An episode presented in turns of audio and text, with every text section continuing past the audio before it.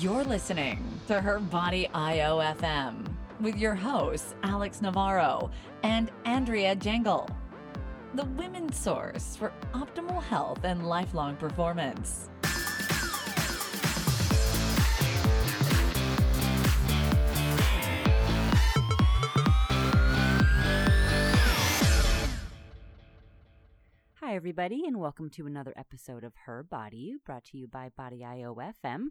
I'm your host, Alex Navarro, and in-house today we have Kristen, one of the Body dot I O coaches.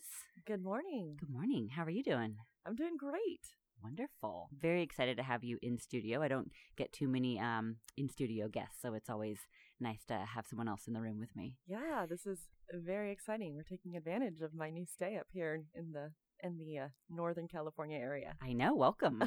welcome. Thank you. You, you. You picked a good time because I think like the weather's not too crazy. You really get the like fall experience. Yeah, I'm in love. I'm loving the fall out outerwear that I don't normally get to wear in San Diego. The coats. Mm-hmm. And all the winter wear. I'm like, you know what?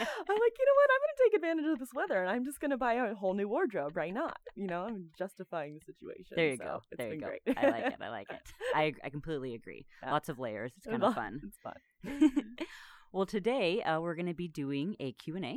So I asked on our Facebook page for questions. Uh, if people had general questions about the protocols or uh, just anything that came up, and we got a nice list. So we're just going to run through most of them today and hopefully give you guys some answers. So we'll be switching off. Okay. And let's see. The first question is regarding saunas and the, the hot cold therapy, mm-hmm. contrast therapy. And we talked a little bit about this. Right. And you had mentioned having a little bit of experience. Yeah, well, I I personally have not ex- experienced it myself, but I know people who have and swear by the method. Um, I personally just don't feel, I just, I can't get into really, really cold water, to be quite honest with me. That just sounds horrible. But, you know, the, to, to transfer from the hot into the cold has been very therapeutic. And some, you know, I work out in a gym where people are lifting a lot of weight, and it's a bodybuilding gym, and some people have gone more into the functional side of things after doing years of that. So you have a huge scope of different, you know, people with different needs, and now some of these guys are starting to do that, and and they're trying to get me on the bandwagon, but um, I honestly personally have not experienced that, but mm-hmm. in what I've experienced, it is beneficial um to to a lot of things, but it's it's basically a therapeutic way, and it, you know, to basically just, it's it's similar to yoga or something, you know, where you're just kind of, the fascia is releasing, um, you're lubricating everything, and it's it's the extremities. I'm I'm not going to speak about the science of it because I, I don't want to go there and I don't know it, but that's just what I've heard. Mm-hmm. So. And this was specifically in regards to going into a hot sauna, sitting for a while, and then either jumping in a cold shower, yes, or even like an ice bath. Yes. But having that extreme temperature contrast, yes, um, for the purpose of uh, muscle repair, yeah, opening things up. Right. And um, I haven't experienced the sauna portion, but I've definitely gotten bodywork sessions, mm. which then followed with uh, an ice bath, or at least that's what was recommended to me. Um, it's not. So you didn't do the ice bath either? I did. I did it twice. Did. Okay. The first time, um, I remember I got most of my uh, – lower body, it was just a lower body body work, and this was actually back in my running days when I was oh. doing overdoing the cardio, yes, and I was having a lot of I T band issues, so I was okay. feeling a lot of pressure on my knees, and got some body work, and by the end she was like, you know, you're, you're probably going to want to uh, get some of this inflammation down, so I definitely recommend an ice bath. And I'm thinking, like, this is does not sound fun at all. Right. And so what oh I did is I actually got like a big sweatshirt and put that around my upper body, and then got just just enough cold, icy water okay. into the bath. Okay. And I set the timer, and I just like waited. And I remember watching the timer go by, hoping I could get out because it was uh, intense. Yeah. Intense. Uh, and so so you only did it twice? Yes. Okay. And that was enough? That was enough. Okay. Yeah. Did you? And you reap the benefits, though? Yeah. I, f- I actually felt... Because I had gotten bodywork sessions done before, okay. when where I didn't follow with something like that. Right. Um, and I was definitely like sore the next day, a little achy. Um, things, you know, the, the range of motion was better because mm-hmm. of it, but the sort of the recovery was a little bit longer than when I did the ice bath. Got it. Like, it pretty much calmed it down right away. Okay. Mm-hmm. And that and that would seem beneficial. Maybe something that's, you know, when you're doing that running and you're having that chronic, you know, intense stress on the body, mm-hmm. that, that that would seem beneficial. Be yeah. appropriate thing. Yeah. Okay. Here's, uh, great. Next question. So, can you please clarify the whole cream in A M coffee and why it is chosen over black coffee other than for taste?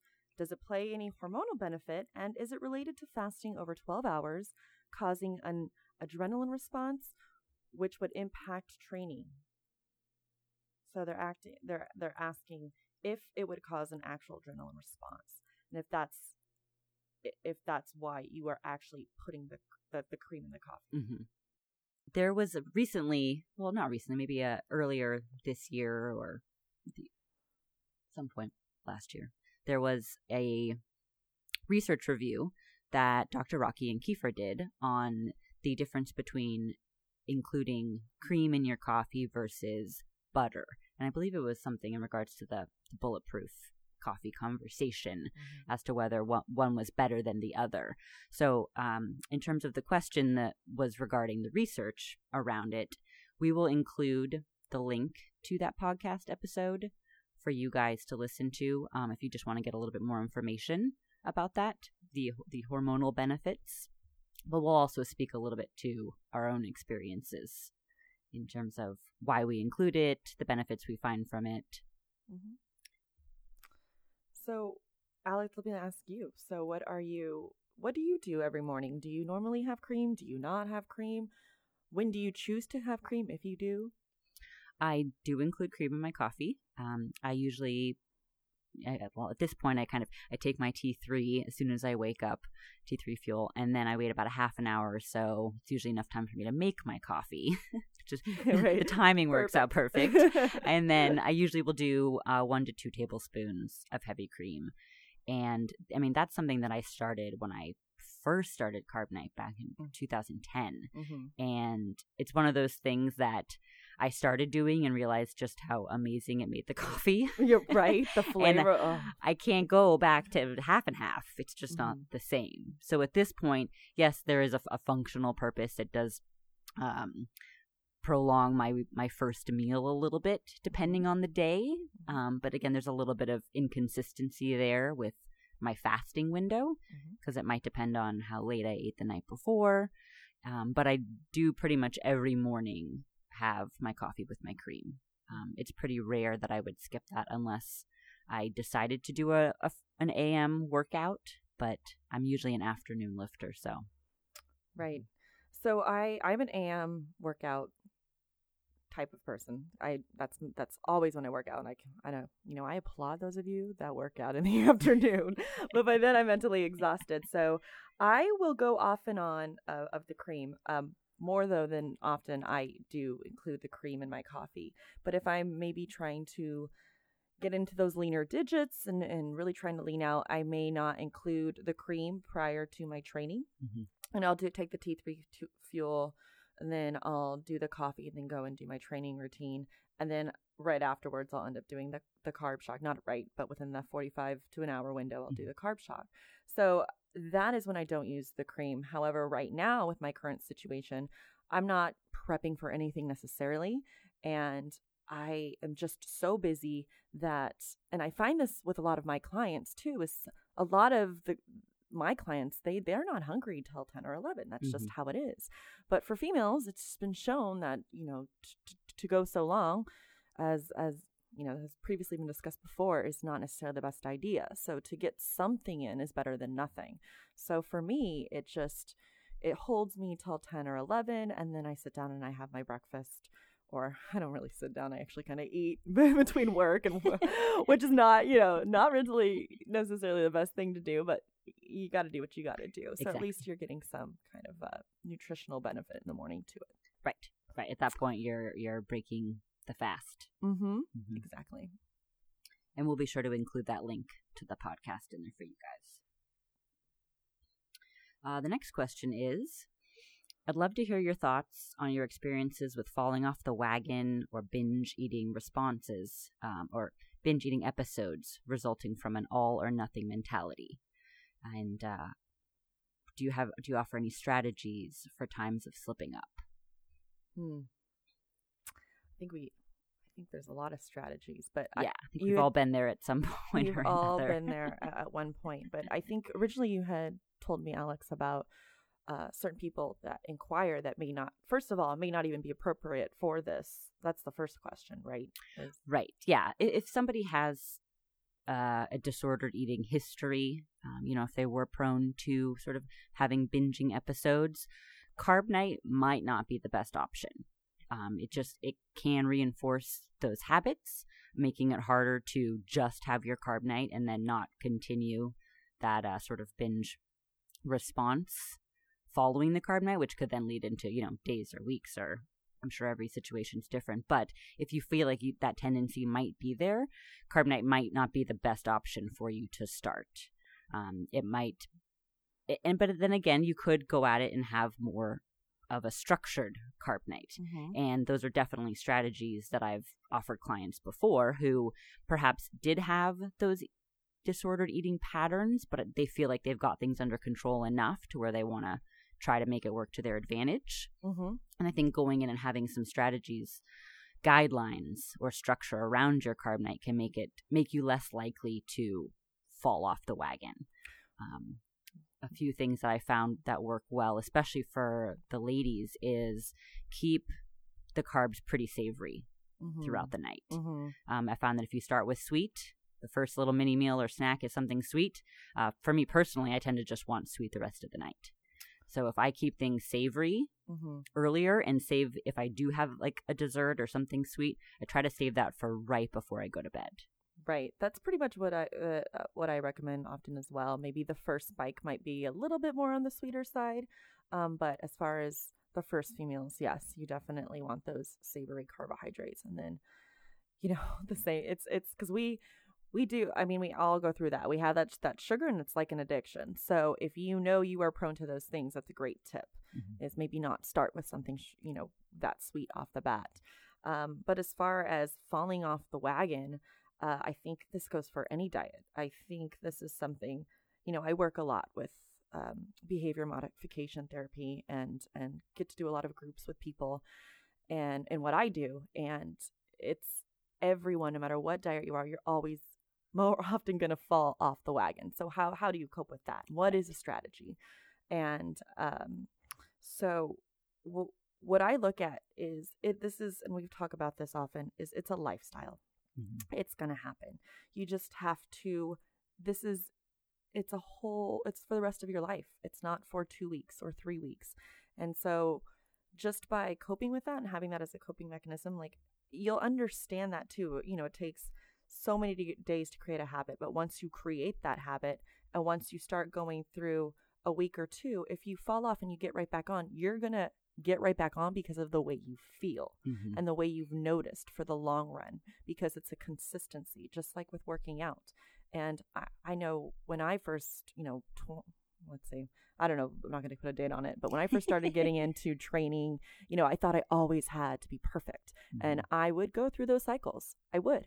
And um, this this diet has helped me a lot because it's taught me more about food quality mm-hmm. and and those things. And, and luckily, you know, you start to learn your body where you get comfortable enough. You kind of, uh, it's a pendulum, right? The pendulum is going to swing from the right to the left. You're going to be very extreme, back and forth, back and forth. But then you get to a point where it doesn't just swing so much. Mm-hmm. It might swing a little here and it might swing a little there. But I think that just comes from experience. I think that comes from um, trial and error. Mm-hmm. And I, I don't know if, if you agree with any of these points yeah. or if you can add to that. But I think you just have to give yourself time. And- Agreed. Mm-hmm. Agreed completely. And that I definitely experienced that early on when I first started Carb Nite. Mm-hmm. You know, I had come off of a very strict old school bodybuilding diet where, you know, sweets were never allowed. Um, I pretty much cut out dairy. I mean, I was very eating very, very lean and clean. Mm-hmm. So the idea of having a Carb Nite was, of course, very exciting. Mm-hmm. And I thoroughly took advantage of my first several Carb Nites to the point where probably made myself a little bit sick. Um, because I, again, I was, I, I wasn't used to having, I had that all or nothing mentality. And it, I saw it as, okay, I haven't been able to have any treats for like months. Uh-huh. And now I have this opportunity to pretty much eat whatever I want. So I'm going to like really eat whatever I want and right, as right. much as I possibly can. Right. Which, you know, I did quite a few times, but each time I did learn something from it. Oh, absolutely. A, it was like, was that worth it to yes. feel a little sick and uncomfortable? Mm-hmm. Um, I actually remember one of the, the second times, I think it was my second Carb Nite ever, uh, I actually had a date planned. And I figured, oh, this is a great opportunity oh, yeah. to like go out on a date and I can eat what I want and I don't have to worry about sounding weird. Like, oh, I can only eat this, you know, because it was like a first date. Right. And we, I just went to town. I mean, uh. I don't even remember the date. All I remember is the food. And then being towards the end of the night, like feeling so uncomfortably full mm-hmm. that I couldn't hold a conversation because I was starting to get really sleepy. Uh-huh. Like I was uncomfortable. Yeah. And at that point, I'm like, okay, probably overdid it. Yes. But again, trial and error. You're not going to know until right. you experience it. Right. I only did that a few times and then realized, okay, totally not worth it. And right. Carb Nite will come up again. This isn't my only opportunity. No. And that's just having that conversation with myself. Um, I also had a few little tricks and strategies that I would do. So I would keep a notepad on the fridge. And during the week, if I, there was something I was craving, I would write it on the list. Mm. And the list was titled, What I Can Eat on Carb Nite. Mm-hmm. So during the week, I would just add to the list. And it was really interesting to see like the things that I was craving throughout the week. Right. Um, depending on how I was feeling or like yeah. if I was dealing with stress. Just good to see like the patterns. Yeah. And then the night before Carb Nite or the morning of, I would consult the list. And I would choose the things that I really wanted. Because a lot of the things on the list weren't actually things come Carb Nite that I wanted, I wanted. Yeah, which was really interesting mm-hmm. to see. It was like, okay, well, why was I craving mm-hmm. these like really random things? So those were a couple strategies I used. And speaking of, not to go off on a tangent, but cravings, and it does it does pertain to the question. I think after you do this after so long, I was discussing with you before that I really don't get cravings. Mm-hmm. You know, I see sweet things often, and they look delicious. And I, to be quite honest, I've been carrying um, a slice of cake in my bag uh, because someone gave it to me the other day, and it's in Tupperware. And I really wanted to try it, but it was not my Carb Nite. And so I look at it, you know, of course, that looks delicious, but I wasn't craving the cake. Mm-hmm. I didn't want the cake in the first place. And now that I see it, I want it. But now I'm more in control of those cravings. So this this particular protocol is really helped with that mm-hmm. and ident- identifying those things. And so when you look at that list, you know, and I wonder, do you find that also while you're doing Carb Nite, it will change kind of what you want yes. that night? Oh, yeah. Yeah. Oh, yeah. I might go into it wanting one thing and then yeah, I'm like, oh, it actually wasn't. And I've redone Carb Nites. Like I've purchased like a whole set of cookies and then got home and then started eating them and realized that's not what, not I, what wanted. I wanted. And I was like, we have to go back out and get something else. Because right, the night's right. not over and I don't want the cookies anymore. Right. You know, and, and before with Carb Nite, so when people come to us for coaching, it's different because they've already done a, quite a few Carb Nites and we help them get a better grasp of what a, an ideal Carb Nite should look like for them. Um, However, some of my clients then had never done Carb Nite, I will be honest, and I sometimes they'll ask me like, well, what do I do? And I kind of says, oh, you know what? Just just eat what you want. You know, I, I give them a few pointers, but I personally want them to see how they feel the next day after mm-hmm. Carb Nite when they go and how sick it makes them feel if they don't do it properly. And then I have a discussion about this is why we're not going to do it this way. Mm-hmm. I know that's really mean. But, you know, I wanted I wanted them to go through the emotion of what it felt like mm-hmm. to have a, a horrible Carb Nite. And then after the fact, I'm like, all right, here, here's how you clean it up. It's like it's like throwing the the baby bird out of the nest. Like, go see what happens. And then we'll talk about how to fly when you get down yeah, to the bottom. Exactly. I like it. You know, what's one week? One week or two. They'll figure it out. But it's true, you know, and even if we were to give advice, like, they're always going to be rough rough guidelines. Yes, and yes. It's, it, the, the client or the individual has to take it upon themselves to just experiment mm-hmm. and make the best decision that they can. And it, it is a learning process. Mm-hmm. And, um, you know, the best, I mean, when it does come to falling off the wagon or perhaps having multiple carb nights in a row, just if that does happen, pay attention to why. Look at some potential factors that could be contributing to, you know, your need or desire to turn to food mm-hmm. for whatever a coping mechanism. You know, maybe you're stressed out, maybe you're tired, um, maybe there are cravings, it's hormonal things going on. But just paying attention to those behaviors, acknowledging them, and then moving on. Absolutely. Just pick up where you left off. Mm-hmm. Plain and simple. Yep. Um, now, there was an additional part to this question, and it was regarding the basically calories. Um, this person individual was talking about certain low carb experts not willing to, not willing to talk about the issues around excess calorie intake, um, and then they create a lot of arguments for not eating too many nuts um, because people tend to overeat them. And I think you know, that's something that we've talked about in other podcast episodes, mm-hmm. that when it comes to fat loss or body composition changes, calories are going to matter. Yep, they're going to matter. They're definitely going to matter. Um, and and I think the question there is, and, and what if I'm looking at the question correctly, and what he's a- or he or she is asking, um, I think it's it's you know there's a lot of people out there that are on this low carb, right? You're you know you have different lifestyles and you have people with different little niche here and there. Um, but I think a good spin, so if you're someone who supports a low carb lifestyle, it sounds great to say calories don't matter. Come to our side. Come to the low carb dieting because calories don't matter. You could eat what you want. Doesn't that sound really, really enticing? So I think some of these experts are, are saying calories don't matter because they want people to follow their protocols. Mm-hmm. And um, another thing is, they will shift the focus, right? So they will shift the focus. Well, it's the nuts that you're eating, or it's this, or it's that, which, which yes, is true to an extent, mm-hmm. but not to say that it's also the calories is, right. is I think what this he's asking. And so, yes, it's an issue, and it's, it's definitely something that people need to be aware of. Right. So, because overeating is overeating, mm-hmm.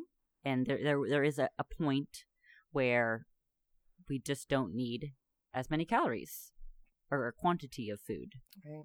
in order to either maintain or lose. And what's what's interesting, too, is when it comes to losing, a, a deficit of some level is going to be needed. Mm-hmm. But I've seen a lot of clients actually what I would consider overeating, but didn't gain weight. Mm-hmm. That actually ha- um, happens quite often, mm-hmm. which I think is interesting. It's, yeah, exactly. And sometimes when you re- like reverse people, reverse diet people back up, that, mm-hmm. I find that often. And I, I think in me, I, sometimes it's it's interesting with, with myself because I can get away with a lot sometimes. Uh-huh. And I am very surprised at what does not happen. Very surprised. I should be three hundred pounds at this point sometimes, I feel. But, you know, it can only go so long. But, um, you know, I I'll, I'll, I eat definitely over maintenance, and yet I'm able to maintain mm-hmm. yep. my weight. Well, I think this uh, this next question kind of ties right in, if you want to. So what is a recommended amount of time to cycle off of Carb Nite before resuming it again? So you want to go ahead and... Yeah. Well, I think this question might come from someone who perhaps just read the book um, or has only read the book and perhaps not, not listened to any or just a few of the podcast episodes. But it's something we've talked about before. And, it, you know, more research shows that this can be a lifestyle. Mm-hmm. And in fact, for a lot of people, it is. It, it has been for myself for the past five or so years. And, uh, originally, that's what was stated in the book, is you give it six months and then you'll want to get off. And the idea behind that was just that our bodies will find a way to adapt to whatever we do. Mm-hmm. And there will be a point where we're going to need to mix it up, throw in enough randomness uh, to throw our bodies off. But that doesn't mean that we need to get off completely. There could be a time and a place to actually take a break um, if I feel like that's appropriate for a client or myself. I try to encourage Uh, conveniently scheduling that mm-hmm. for like a vacation mm-hmm. or the holidays or some event that's coming up. You want to take a break and you have a barbecue to go to and it's an all-day event. That's a great opportunity to take the day and eat what you want. Mm-hmm. And that honestly could be enough of a break mm-hmm. for you to pick up the next day and continue to see progress. Mm-hmm. Yeah. And for example, there are times in my life, I'm a big foodie. I love food. And before my move, I wanted to make sure that I hit up all the restaurants in San Diego, knowing that I wouldn't be able to go back to visit them. So I just made it basically a carb backloading month. Mm-hmm. And again, I was surprised to see that obviously it wasn't as tight as I normally would be or not, you know, but I was surprised to see that I completely didn't go to the other side and that I was able to jump right back on Carb Nite mm-hmm. relatively very easy. I was kind of missing it, to be quite honest. You know, I was missing mm-hmm. how being lower carb most of the time makes me feel overall. I agree. So, I had that experience on vacation. Yeah. Mm-hmm. Yeah. And I was like, oh. I, I miss that because I feel like when I do Carb Nite, I do have less cravings and back, you know, carb backloading. So mm-hmm. back to that whole falling off, you know, the wagon. It can we can tie that into that as well. Mm-hmm. Yeah, and I, I the when I had gone on vacation a, about a month or so ago, I basically just did the vacation protocol. Which, mm-hmm. um, if I can find the the link for that video, you can add that in there as well because there is a question regarding that. Mm-hmm. Um, te- for I think one of the questions was yeah, to and- temporarily do. A backloading. Right. So yeah, I'll go ahead and just, so the following question, which ties into this perfectly is, is there such thing as a short-term carb backloading? I'm going on vacation with my family in the spring and might want to relax my habits for a week. So they're just wondering what the best strategy would be.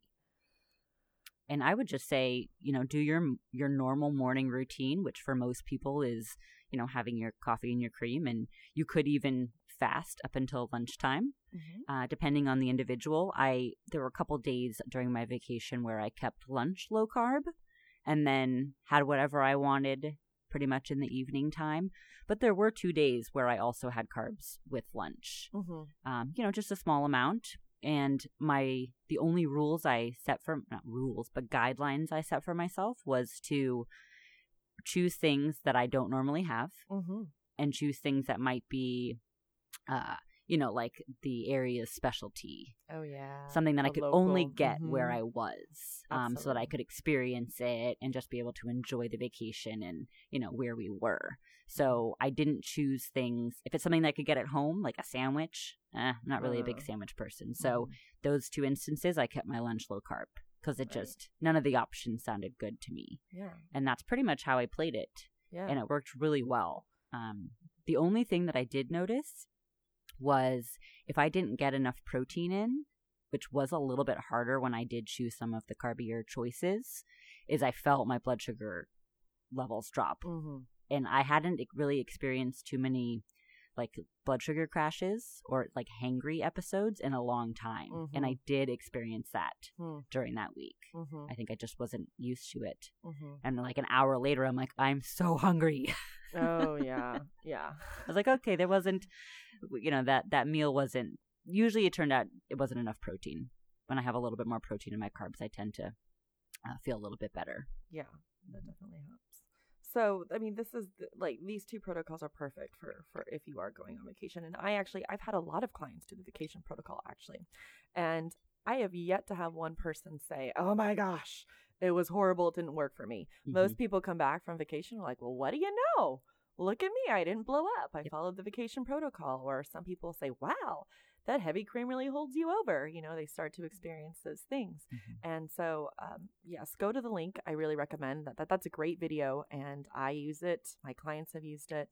And it works pretty well. Mm-hmm. And sometimes that's, you know, kind of going back to the question before about cycling Carb Nite. Mm-hmm. You know, that can be a great reset. Mm-hmm.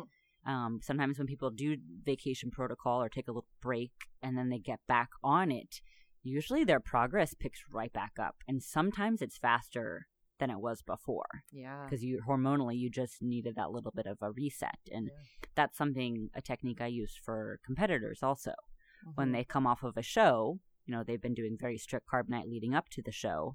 For the week after, especially if they have another show on the horizon, we want to make sure the metabolism is super revved up. So mm-hmm. that week post-show, they're backloading. Mm. And that way, when it's time to get back on Carb Nite, their body's ready and things just move along. Yeah. So it's a great way to use it to your advantage. Yep. Great. All right. So the next question we have is, they want to see, someone would like to see a discussion on how to make C N S and C B L work with endurance training. So we've had this question before. Mm-hmm. Um, I know you're all about lifting. They say, you know, and, and that's what we, we really promote here, what, what we look to focus on. But there are people out there who are endurance athletes. So this individual wants to figure out how to make this work. And, you know, is it trial and error, or is, have any of us experienced, you know, training people with, with this mm-hmm. protocol and doing that? Because this person's been experimenting for long enough that it can be done, but hints from others would be very appreciated. Mm-hmm. Well, I think the context is, is important here, too, because there's a lot of different endurance activities, different endurance sports uh, that we could talk about. And depending on what they are, it might require a slightly different protocol. Mm-hmm. So, I mean, are we talking about triathlons? Are you, is your activities, you know, lasting all day long? You know, what is the training like? Are we talking about specific endurance events, like how to prep for the one day's event, or all the training sessions leading up to those events as well? Mm-hmm. Um, so, you know, context is important here. Mm-hmm. And you, you mentioned having worked with. Yeah, worked with you, you know, um, actually, I had a former professor of mine that I introduced to carb bag loading. Nice. Yeah, he loves it. He is, uh, he loves to do those Spartan races, like the ultra ones, the mm-hmm. ones where you do, well, now he does. He does the four hour ones, and then, you know, they go up in mileage or whatever. And he even does like the twenty-four hour ones. Wow. Yeah. Um, so what we've done with what first, you know, I had him experimenting a little bit with little, little bit of coconut oil in between, but that's hard to carry and hard to package. And so we just started using those baby food. So what we would do, so basically he would deplete his glycogen stores, and we'd have him do, you know, a carb backload. And then the next day, fasted, he would start the event. And then after an hour and a half to two hours, after he started feeling like he needed energy, we would do the baby food packets of mm-hmm. um, what. And I, I tell everybody, if you want to try this, try different things, because sometimes when you're working at that intensity, digestion's an issue. Mm-hmm. And some people digest things differently. So, you know, applesauce, um, even sweet potato. Uh, different different baby foods, and see what you like. Banana, they all they come in different things, but the natural ones that, that don't have, you know, too many additives in them mm-hmm. are usually pretty easy on the tummy, and you might want to play with that. But that worked out great for him, and he really liked that. And the, I mean, the, the, they'll all of those are readily available, mm-hmm. carbs and glucose at that point. Yeah. So yeah. if he's in the in the midst of the event, so were there a certain amount of days that he went low carb before? Filling up the night before the event? So he had done, yeah, he, he usually does carb backloading. He prefers that method. Um, and so he had done just two days of, of low carb with training, and then I think one day off, and then we had him do the backload and mm-hmm. do a little more than he normally would. You know, I'm going to quote super compensation or whatever, you know. So he was ready to go. And so that's that's the protocol that we took. And sometimes too, when I have some athletes that have some kind of event like that, they often ask me, because they'll they'll do those. You know, it's uh, we don't necessarily promote those type of events here, but people do them. It's a fact. Yeah. And so, you know, if you want to go out and you're you're you're doing a Spartan race or a, I don't know, what are the other ones? Some kind. Well, of, I mean, just even running a marathon. Running a marathon. Yeah, uh, and that, and that's I believe that's something that that Kiefer has talked about in the right. past uh, with uh, helping a marathon runner in. She was able to do, she pretty much just followed Carb Nite mm. and, you know, did her normal week, had a Carb Nite, and actually did the, the full marathon with only drinking water, because mm-hmm. she basically filled herself up enough to where that fuel was just readily available, and she didn't need any extra along the way. And, and it probably will be different for men versus women, too. So mm-hmm. not only is the context of the activity important, but each individual. Mm-hmm. Mm-hmm. Mm-hmm. Yeah. So this question is, is there any research on protein supplements absorption compared to foods? So there has been a lot of research on this. Uh, you know, you can look into it, but there, there's something called the, I want to give the, the complete amino acid score. So It's basically a score in which they score the protein based off the absorption that the that the body can handle. So it's looking at that and how, and whey is one of the number one mm-hmm. quickly absorbed protein supplements. And yes, it is qu- quicker than, than most foods. So you can actually go and, and look into that and find different scores for different foods. Mm-hmm. Um, but there's also, you know, it, it, sometimes there's also studies with whey versus casein and, and what what's right. gi- digested faster or slower. So casein is indeed not as fast as whey, but sometimes people have intolerances where they can't handle whey. And so those are other things that you have to look into. So mm-hmm.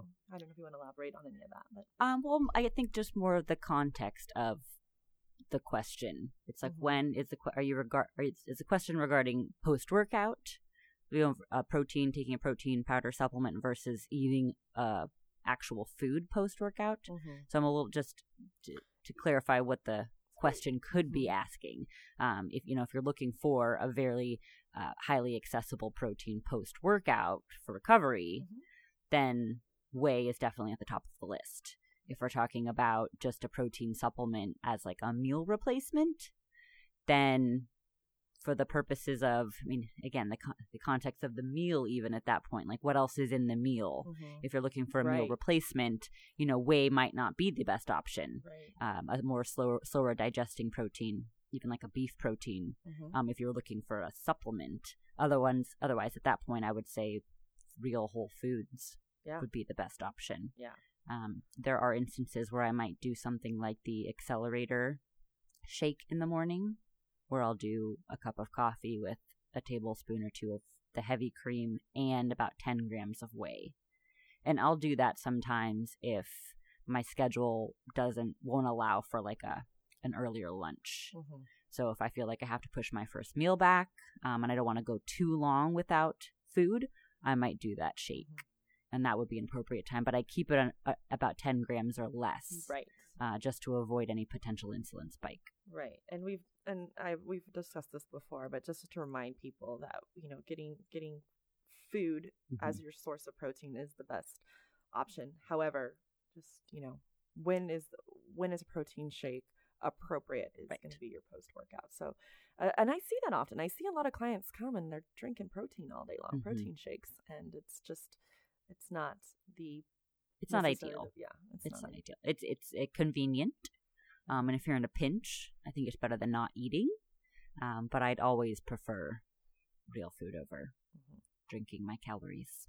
Absolutely, me too. All right, so this person has been doing C N S since April, and they've lost twenty-two pounds. Congratulations! Yay, that's exciting. But they haven't experienced. They have experienced some hair loss. So what do you recommend? This is interesting. Um, I have seen this in some individuals. They'll get some hair loss or some dry, patchy skin. And what it could be, I'm not saying it is, but it could be your omega six to omega three ratio. So you're going to have a lot of arachidonic acid buildup. And so sometimes that, you know, that's the inflammatory process. And your body could res- be responding to that. So with this diet, we are taking in a lot of omega six. So just as a reminder, it's very important to make sure. And I personally don't, I don't eat fish. I know it's horrible. I just can't, I just can't stomach fish. I don't well, that's eat. Right. I remember we talked about sushi before. Oh, I know. It's awful. Yeah. Oh, so sorry. I just, I know it's sad because it's, it's, I call it my genetic flaw. Um, there are many, but that's, that's, that's one of them. So I have to get, I have to take a supplement. I have to take omega three.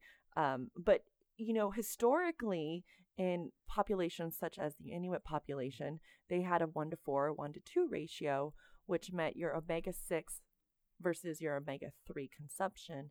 And so, you know, they were eating a lot of seafood mm-hmm. and now, as Western culture, we're not eating those omega threes as um, as much. Uh, so now it's, I think it's something like twenty to one is the what the average American, maybe twenty-two to one consumes um, of omega six. And also, just to add to that, you have to be very careful about your oils again, too, because right. omega six are going to come from your vegetable oils. So remember, we're not when when you're looking at oils, you want to stay away from a lot of those vegetable oils. So olive oil is okay on your salads here and there. Avocado oil, high tea, your, your butter fat, and all those things that we've discussed before. But I see oftentimes like people will do things like mayonnaise and they won't make their own, and it's actually being made with some kind of vegetable oil. Mm-hmm. And they're eating quite a lot of it. So it's just those little things to look out for. And and that that may or may not help with this. But that's something that I that that could be one thing. Mm-hmm. Um, Alex, I know you had also mentioned something else before too. With um, was it the? I remember you were talking about there was a supplement that you were taking possibly for it. Remember, it was like biotin or something that you were taking. Yes, yes, the biotin. Mm-hmm. Um, I originally and- started taking it for my nails. Okay, because I heard that it, it makes them strong, and right. I have a thing about having my nails be nice all the time, probably because the my palms look all like beat up from uh, my lifting, so I feel like I need some, some girliness in there. So I like to keep my nails long I feel and ya. painted. I feel ya. Tomboy with nice painted nails. Um, so, but yeah, I did experiment with you know different strengtheners. And as a result, anything pretty much that is going to be good for your nails and your skin is also going to be good for your hair. Right. And um, that seemed to work really well. I also did notice, but even with the, the T three fuel, I noticed a huge difference. Mm-hmm. Also in just a lot of new growth mm-hmm. in my hair. Mm. You know, I saw the little baby hair sticking up all of a sudden. Like, I go dry my hair and all like it's all these like tiny little hairs sticking up. I'm like, oh, that's a good sign. I yeah. have a lot of new growth. Yeah. That clearly just happened. Right. Um, because it's all about the same length. So, you know, it could just be that there's a deficiency mm-hmm. of some kind. Um, if if they're if you aren't over consuming. Right. In the omega sixes. And and you can have lab work done on that as well. Mm-hmm. You know, obviously they're not, your standard physician won't do that. So these are things that you have to ask for. Mm-hmm. And, um, but there are little markers that, that you would need to look into to see what's going on mm-hmm. there. But that could be a few of the, the potential things. Okay. I think we have like one or two more questions. Yeah. So let's see. Any chance of giving people not from America the food menus and Australian equivalent? Oh, that's As right. As lots of food supplements in your book, you can't get them here. Pretty so, much everything. Yeah, so this was a question for someone out of the U S who was looking for uh, more food choices. You know, we talk about in the podcast and, and probably in the Transforming Recipes books, we mention a lot of ingredients for recipes that perhaps are only available here. And unfortunately... we can't, I don't know what's available over there. Right. Um, in, in your given country. So I can't really rec- recommend suitable replacements, unfortunately. Mm-hmm. Um, I think that'll just be a, a personal thing where you're going to have to poke around and do a little bit of research on your own um, or look online. I mean, I know that a lot of things you can purchase on Amazon if you're willing to pay the shipping at that point. Um, but Vitacost is great too. Uh, and I believe it ships uh, internationally as well. Mm-hmm. But you can buy a lot of things there and perhaps find them in bulk um, or at least get, you know, maybe one round of it and then use uh, some time to search around your local area and see what's available to you. But there's too many re- too many ingredients and products that we could go through to find suitable replacements for. Oh so gosh, I'm yeah. sorry. Good luck. No, sorry. Good luck. We can only do so much. All right. And, and there's a part B to that. So also, any any has any... one ever had their cholesterols checked before and after these specific food plans? Um, oh yes, oh yes, lots, lots and lots of experience with that. Yes, and you, you have. I mean, just in, mm-hmm. in what you do for work. Mm-hmm. Absolutely, I love looking at labs. Um, so, what first people have to understand is the difference between expressing high cholesterol serum and actually having plaque buildup, because those are two different things. And some people are genetically, if you have the A P O three. A P O three E, A P O four, or uh, four E, if you have those different genetic expressions, you may j- just be prone to having higher cholesterol in your serum. Which is um, me. I am. And okay. My mom is as well. Right. But what I, what's often interesting is people have done tests where they'll go back and they'll actually get a carotid artery scan and find nothing. Absolutely nothing. So the question is, is first of all, how you have to look at that lab result in, in the context of it. So mm-hmm. what is this telling me? That's that's just telling you that you have cholesterol in your blood, right? It's So so if you really want a good measure, and if this is really concerning you, that you will have to get something like a carotid artery scan to be able to to to see is if it's actually having an effect. Um, so that's one thing to consider. But second, um, yeah, it's actually helped many people with their cholesterol levels, uh, especially like I've actually worked with people who who were very unhealthy, you know, and, and they do this more of, they're not necessarily, they're just doing this for health purposes, and not, it's actually helped with not only just their cholesterol, but I've seen liver enzymes mm-hmm. really, really go back to no, within normal limits after doing this protocol. So, and of course, A one C, I've even, you know, all those different measurements. So, mm-hmm. yeah. So overall, and, and, you know, obviously it's going to be an individualized thing, and, mm-hmm. and also considering what your fat choices are when you're doing the low carb days, because that can make a difference. Um, you know, if you're more prone to being an overabsorber of cholesterol, mm-hmm. you know, choosing uh, more fats along the sides of like coconut oil versus more of the animal fats could make a difference.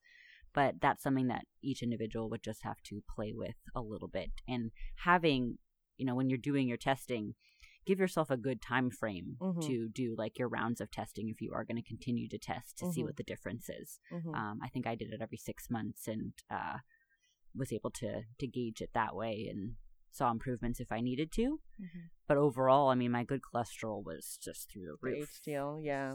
It's a, the it's the ratio that you're looking at. Mm-hmm. The H D L and the cholesterol ratio is really important. But yeah, my H D L went up as well. Mm-hmm. Um, but another thing to consider too is your triglycerides. That's really what you kind of want to look mm-hmm. at. And it drives me crazy when doctors order labs. They order, and I get them back. I'm like, really? You did a non-triglyceride one, you know? So you see all the cholesterol. So the number's levels. Just irrelevant. Right. Then. I'm like, what? I can't see this person's triglycerides because that that's that's a better measure for me to understand. Like, the second I see crazy triglycerides, it's often, you know, some kind of, there's something, usually, there's definitely something wrong mm-hmm. there. So, yeah. Yep. Um, and my older sister was actually able to get off of her high cholesterol meds. Oh, wow. Um, after three months of doing Carb Nite. Oh, wow. Which was a really big deal. Yeah. And I, and we were, we That's were concerned great. That she w- carried that expression as well, which mm-hmm. is being an overabsorber. Um, but she, she doesn't. So, luckily, things improved for her. And I actually recently got an email from a client. Uh, she was doing her check-in.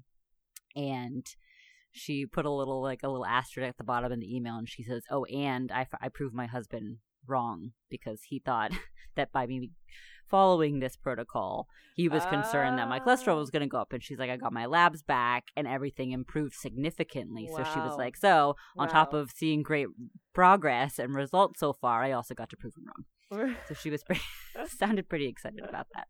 Right. That is exciting. It was. Like, hey. She was like, "Hey, look, and I look awesome." That's right. Yes. Healthy from the inside out. Inside and out. Yes. Great. Awesome. And so, I think that is that. Is there more? No, that's it. All right. That's uh, that's the last of the questions that we got this time. So, uh, I think it was a good a good range. Yeah, a good definitely. range of questions. Um, we'll definitely be doing this again because there's, I'm sure there'll be new questions coming up, especially once the the new year hits and everyone starts getting back into their goals and possibly trying to refine things and get things on track. So thank you, Kristen, for joining me. Thanks today. For having me. It was fun. It was. Very it was. Fun. Hope that was helpful, and uh, we'll be sure to include all the links to the relevant podcasts and videos that we talked about earlier. So thank you, everybody, for listening to another episode of Her Body. And we will see you guys next time. Bye. Bye.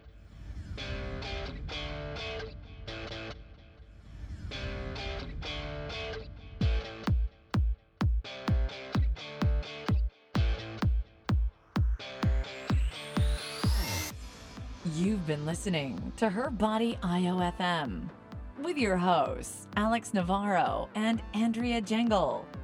If you'd like to hear more, log on to body dot io. We'll be back next time with more information about women's health and performance.